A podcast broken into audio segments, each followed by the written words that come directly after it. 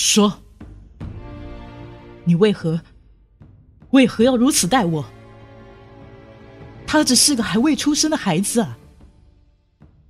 苏沫冷漠的目光里透出深深的绝望。我答应过你，这辈子只爱你一个人，你为什么不肯放过他？我没有，不是我，你相信吗？阿雪望向他，苏沫，那，你可曾让楚楚吃过一唇花？一唇花。阿雪忽而想起前几日，秦楚楚异常热情的招待他过去，问：“妹妹，此花是否可食？”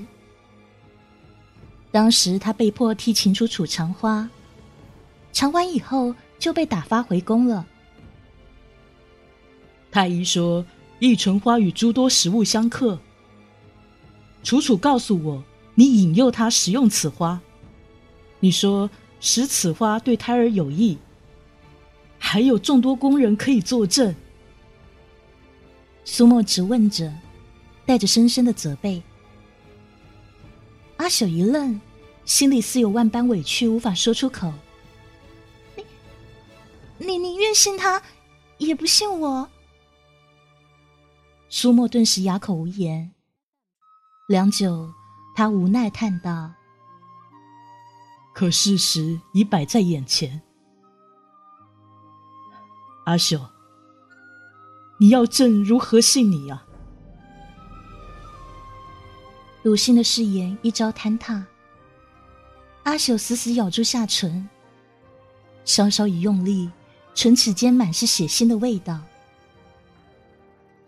苏沫起身拂袖，朕不会拿你怎么样，你以后。好自为之吧。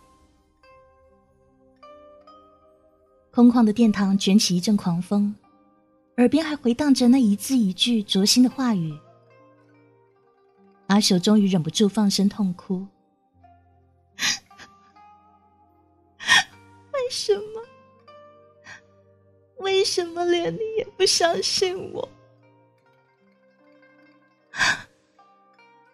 他忽而眼前一黑。便倒在了地上。店内除了瘫倒的阿朽以外，四下无人。这时，白泽慢慢的出现。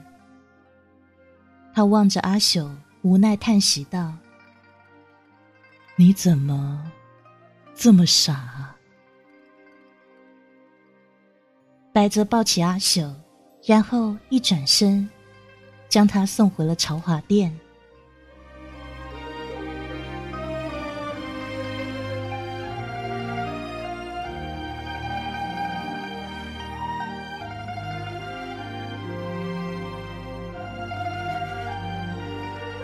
往后的日子里，秦楚楚如愿以偿得到苏沫最大的宠爱，就像是为了要弥补他失去孩子的痛苦，只要秦楚楚想要的，他都一一答应。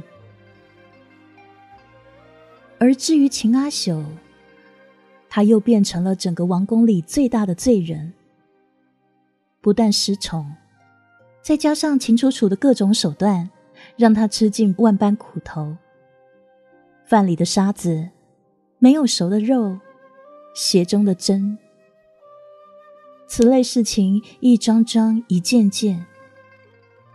但由于王上似乎都没有什么反应，或者说是不知道，所以后来连工人们都对他不闻不问，应付了事。阿守甚至落到要自己洗衣做饭。这段时间，苏沫不曾去看过阿朽一眼。不是不想，他只是心里还有怨。他的确爱阿朽，但是又痛心他狠心害死自己的孩子，以至于后来偶然遇见阿朽的那一天，看到阿朽一个人在烧水，苏沫心中的怒气瞬间喷涌而出。他走上前，抓住阿朽的手腕，说：“是谁？谁让你干这么重的粗活？阿朽睁开他的手，行礼跪拜。你还在怪朕啊？苏沫苦笑道：“我何尝不是日日都在受煎熬？”我说不是我，你信过我吗？阿秀刚一开口，眼泪止不住，一直往下掉。我信。苏沫一把把阿秀拉进怀中。是我一时太冲动，你放心，我一定彻查，还你一个公道。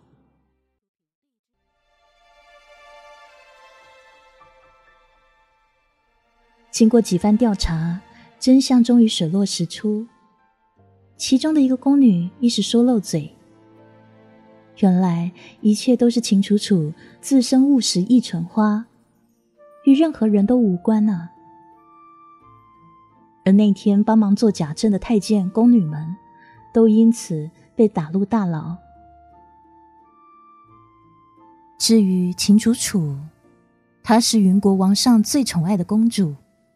苏沫自然不能对她怎么样，可就算是他的一句话，也能让秦楚楚伤心许久。你怎么可以如此残害自己腹中骨肉，还有你的亲生妹妹？朕看错你了。秦楚楚极力的挽留，却更似苍白无力。爱一个人，想要得到他。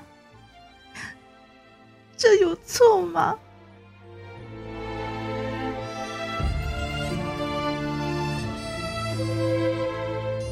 阿秀与苏沫和好如初，感情变得更为深厚。那算是秦阿秀最快乐的一段时光了。阿朽为他研墨，为他跳舞，更为他亲手做份桃花根；而苏沫为他描眉，为他书法。为他做一切可以让他快乐的事情。那个时候，阿朽还以为自己会是全天下最快乐的女子。可是，秦楚楚永远不会善罢甘休，这是他与生俱来的性格。在他们两人最快乐的时光里，秦楚楚割了腕。太医说，王妃是积郁成疾。需要有人多多陪伴。这其中暗藏之意，是在责备苏沫的忽视还有无情。为什么要自尽？苏沫望着虚弱的秦楚楚，眉心紧蹙。害得王上不高兴，是我的错。秦楚楚说话时面容憔悴，那话语里是无尽的自责。你好好休息，朕抽空会来看你。苏沫起身欲走，秦楚楚忽然抓住他的手。在我三岁那年，我就没了娘亲，所以父王特别溺爱我。我也知道自己是有些刁蛮，有些任性，可是我只是不想失去自己喜爱的人啊！我害怕。他说完，忍不住低声啜泣。苏沫听罢，终是狠心松开他的手，转身快步离去。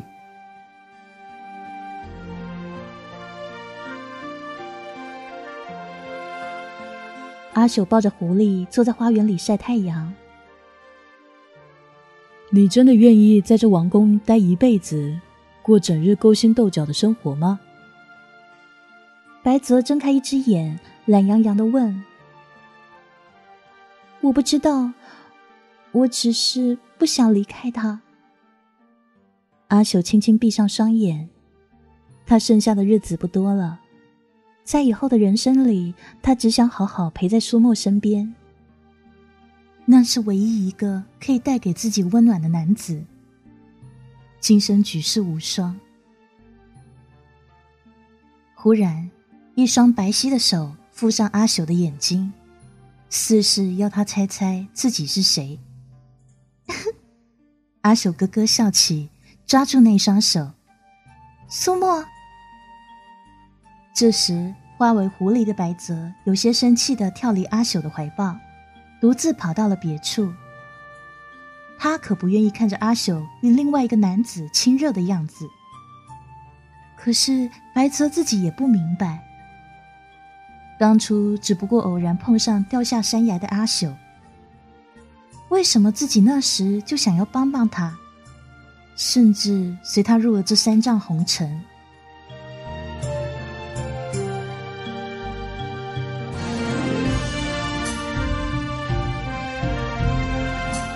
美好的时光总是过于短暂。阿修只记得那是不久之后，正值晚霞当空的一个傍晚，景国清池里的莲花开得正艳，莲叶上还残留清晨还没有来得及掉落的露珠。他轻轻一碰，清澈的水珠落进他的掌心，凉凉的，好像能够透彻心骨。秦楚楚突然出现，那豆蔻般的指尖在阿朽面前绕过来绕过去的，妖艳的红妆让她看上去美得有些过分。妹妹，有高人进宫禀明王上说你是妖。他得意的开了口。我想，连悬崖都摔不死的人，应该就是妖吧。从你侥幸得生回宫以后，这传言就风风火火甚嚣尘上。加上接二连三的战祸，哼！你说这陛下都亲征几回啦？现下又有高人指点，哼！我已经跟王上说了，当年你与我的娘亲二人，可都是被你的出生给活活克死的。这时的秦阿朽忽然冷了眸子，阴沉的声音辩解说：“我并不是妖，也没有害死过任何人。”哼，都说妖是不会受伤的。如果妹妹可以让我证实一下，本宫就相信你不是妖。否则，一个妖物怎么可以陪在君王左右呢？秦楚楚说着，自袖中取出一把匕首。秦阿朽突然投以冰冷的眼神，他丝毫不畏惧的握住了秦楚楚的匕首，用从未有过坚定的声音说：“秦楚楚，你不要太过分。”那双纤纤玉手就这么被鲜血染红的满目苍夷。秦楚楚忽然愣住了，他从来没有想过，一向懦弱的秦阿朽，居然今天如此无畏无惧。甚至用手握住匕首，他抬头望向阿朽幽深的瞳眸，黑色的眸子里居然闪现出骇人的绿光。刹那间，他开始疯叫：“妖妖怪啊！”忽而脚下一滑，就跌进了池内。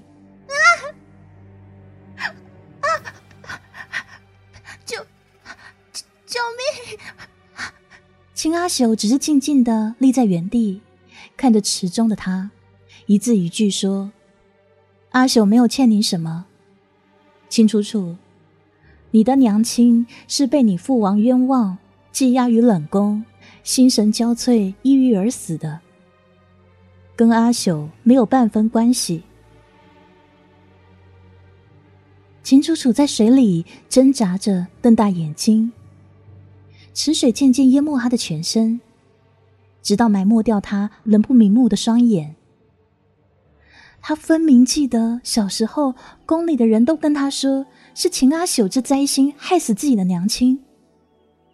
他甚至记得，当时他哭着跑去问父王的时候，父王的神色从伤痛转为愠怒，还说：“是，就是他，一出生接二连三克死了我两个妃子。”指不定哪天便要克死我了。然后父王将他紧紧拥在怀中，从此百般溺爱他，冷落阿朽。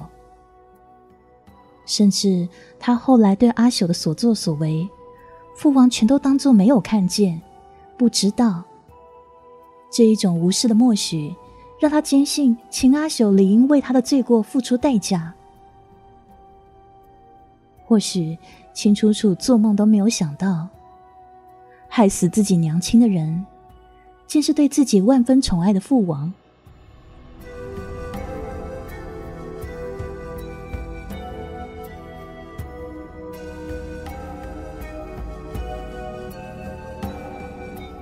苏沫出现的时候。水面上还传来秦楚楚含糊不清的呼救声，冒出一连串泡泡。众人竭力的将秦楚楚拉了上来，无奈已是回天乏术。苏沫不可置信的看着阿朽，眼中的绝望似乎要将他吞没。你，你真是妖！秦阿朽苦笑一声：“你还是不信我？”苏沫冷哼一声，愤愤离去。秦阿朽无奈的看了一眼完好如初的手掌，任由满天风雨蜂拥而至。景国王妃的离世，举国哀悼。云国王上得知此事，愤怒至极，多次遣派使者想要羁押罪犯秦阿朽。可苏墨都置之不理。诸多大臣联合上书，请求除去妖妃，以祭王妃仙逝之灵。苏沫大怒道：“你们一个个逼朕，全都来威胁朕！秦阿秀，他，他死了！”他在朝堂之上发疯的将那些奏折摔在地上，紧握的拳头青筋暴起。你还在等什么？苏沫他会杀了你的。阿秀，跟我走啊！我带你去一个没有人认识的地方，让你过上全新的生活。白泽，是你干的吧？阿秀苍白无力的开口说：“怂恿楚楚说我是妖的高人，是不是就是你？”你又在众人面前将我的伤口给复原，坐实了我是妖的罪名。他的眼泪像断了线的珠子。我答应过你的，你想要的，我会给你。可我现在不想要了。白泽第一次大声说话，那也是阿朽第一回见他生气。你待在这里就是受苦。我可以让你幸福的，我可以比苏沫对你更好。阿朽不再说话。店外的门突然被撞开，苏沫酒气冲天，呼唤着阿朽的名字。于是白泽瞬间化为一只狐狸，窝在一旁。阿朽，他们，他们要朕杀了你。苏沫红着眼睛看着阿朽。可我舍不得，我不要啊！阿朽听了，只能不住的掉眼泪，用手轻轻摩挲他的眉眼。那你，你相信我吗？他拉起他的手，我说我不是妖，你信我？苏沫静静闭上双眼。回想起那一天阿朽被楚楚刺伤的事情，那日他亲眼见到阿朽用手握住刀子，可仅仅是一刹那的时间。待他跑过去的时候，阿朽那鲜血淋漓的手掌居然只剩下血渍，丝毫不见原本的伤口。这叫他如何相信他不是妖呢？但是，但是。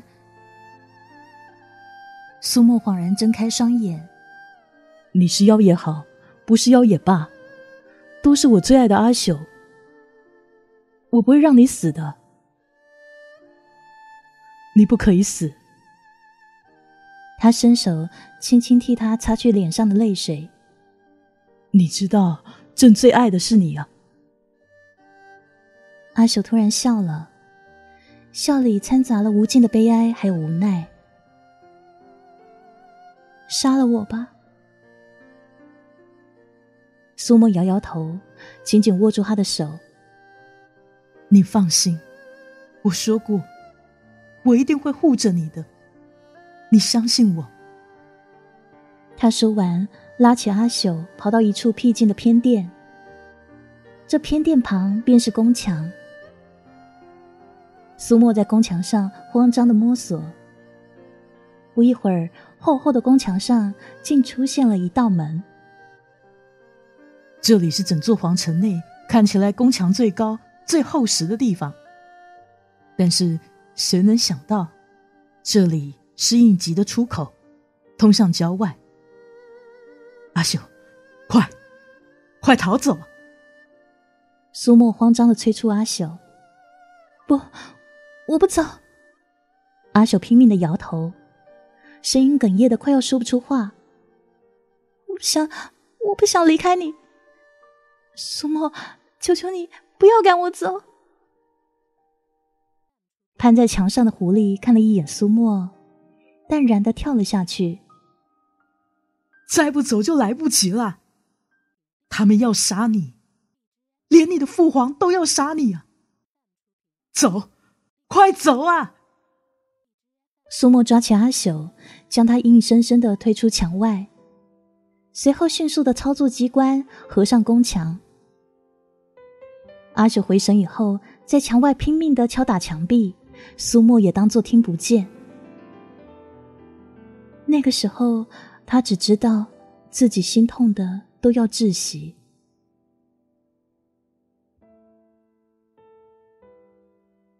天亮了。阿朽靠在墙边，眼泪已经流干。他的身子越来越虚弱。白泽不断输送灵气给他。他既要你离开，你何苦辜负他的心意？不，他在骗我。白泽，你不懂。阿朽低下头，抿紧嘴唇，唇上苍白的血色让他看起来憔悴不已。那年清风湖初遇，我就喜欢上他了。他幸福的勾起嘴角，可我不敢。他看起来就像一场梦，一场我永远无法触碰、遥远到天边的梦。可是他后来要我跟他回国，当他的妻子。那个时候，我觉得生命里好像有了一道光。他给我希望啊！阿朽说着，便不知不觉昏了过去。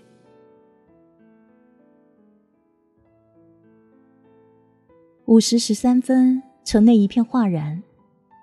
晋国王上宣布，妖妃秦阿朽已被赐死，尸骨无存。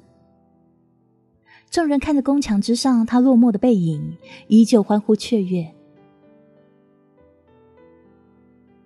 苏沫总会时常到朝华殿，或是哭，或是笑。他常常想起自己当年初遇秦阿朽时，阿朽澄澈眼睛里的慌乱与不安。那不是害怕，是面对一个人时的自卑还有无助。那时他就在想，这个姑娘没有其他女子的欢快与幸福。没有常人应有的喜怒哀乐，那么想必是受了许多常人无法忍受的苦痛还有磨难吧。分开以后，他越想越不对，于是奔回原路想寻他，却已无家人芳踪。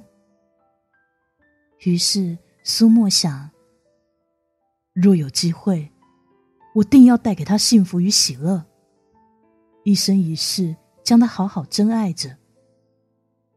若有机会，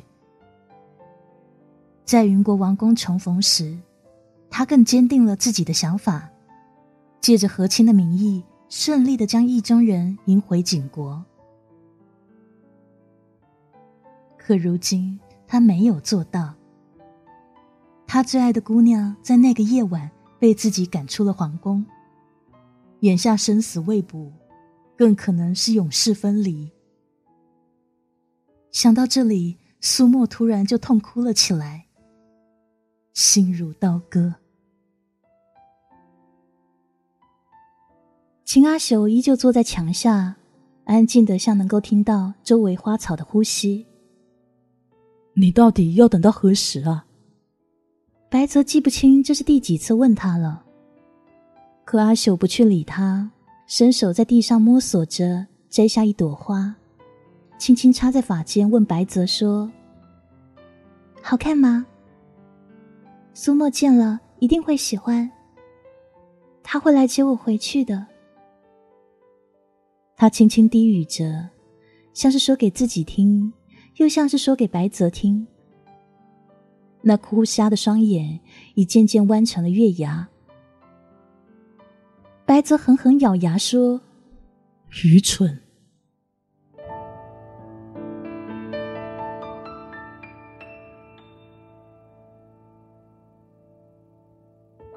时光如白驹过隙，转眼已过了三年。景国王上徒患恶疾，命不久矣。朝中的大臣哀哀戚戚。苏沫靠在王座上，面容憔悴。拿笔来。他吩咐着身旁的工人。那奴才扑通一声跪在地上。王上应该多加休息，不可过度劳累啊。朕让你拿，就去拿，哪那么多废话？苏沫重重咳两声，去。无奈的工人拿来墨笔，苏沫铺好一张白净的薄纸，拿起笔慢慢描摹。哪知道画刚过半，他突然一阵抽搐，瘫倒在地。众人惊呼：“皇上！”皇上驾崩的消息和报丧的钟声迅速传遍了全城。白泽回来的时候，带了阿朽最爱的糕点。他看着阿朽若无其事仰面晒着太阳，以为阿朽一定什么都不知道。吃点东西吧，吃饱才可以继续等。他像往常一样将东西放在阿朽的掌心。他不会来找我了，对吗？阿秀双手一颤，东西就掉在地上。他死了。白泽狐一愣，不知道该说什么。白泽，你走吧。阿秀脸上浮现出淡然的笑。我本是人，你就为了救我。把自己的妖灵放进我体内，现在我再也不需要生命了。我答应过将自己的魂魄送给你，现在你自由了，你可以取回你的妖灵，还有我的魂魄。白泽蹲下身，认真的看着他问。我可以让你跟我一样永生不死，我可以救你的。我不要回报，真不要。他变得有些紧张，迫切的希望阿朽回答他一个好。可是阿朽摇头。就算是你在成全我，白泽，我求你。他似看破红尘般闭上双眼。白泽无奈，苦笑一声，举起了手，却在阿修倒地的一瞬间掉下眼泪。他不知道，原来妖也会流泪。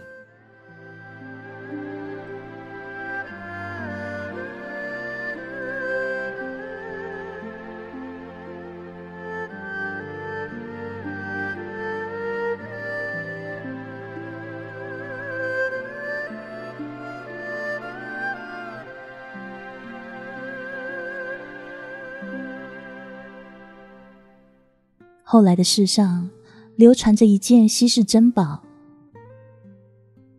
据说那是前朝君王为自己心爱的妻子所画的一幅画像。这画上的女子眸如镜水，肤若白雪，鬓边插着一朵雪梅，笑起来真可说是能勾人魂魄。只可惜那画只做了一半。说书人讲的神乎其神，围观的听众皆叹息不已。阿雪或许并不知道，在他离开之后的每个日日夜夜。苏沫总会在梦里梦到他。曾经对于他来说，那遥远到天边的梦，其实苏沫也夜夜在品尝。可是阿秀还是会去找他的，在九泉之下找到他。他们约定好了的，黄泉忘川奈何桥。今生来生，共白首。